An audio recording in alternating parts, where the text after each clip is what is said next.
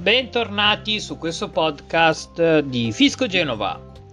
Oggi parliamo di un argomento come al solito attuale, cashback.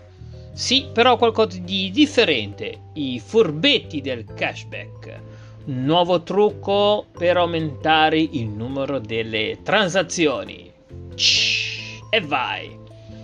Il precedente esecutivo ha deciso di dare il via al programma cashback in modo tale da favorire il pagamento attraverso l'utilizzo di strumenti elettronici e disincentivare dall'altro canto l'uso del contante, con tutte le info del caso come ne abbiamo già parlato nei precedenti podcast. Ok.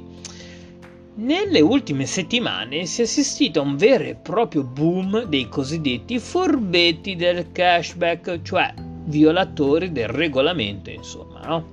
riuscendo non solo a frazionare un acquisto in tante piccole transazioni, ma è stato anche scoperto come in molti riescano a sfruttare i pagamenti contactless effettuati tramite tecnologia NFC grazie a smartphone tablet, eccetera, al fine di raggiungere il proprio obiettivo, grazie alle applicazioni software di, di, disposti da Apple Pay e Google Pay, ad esempio.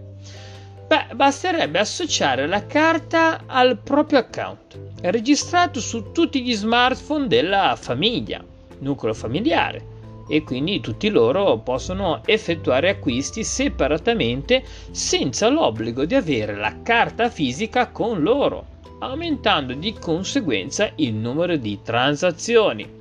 Il regolamento infatti spiega che ogni persona, anche dello stesso nucleo familiare, dovrebbe avere una propria iscrizione all'app IO con relativa carta intestata.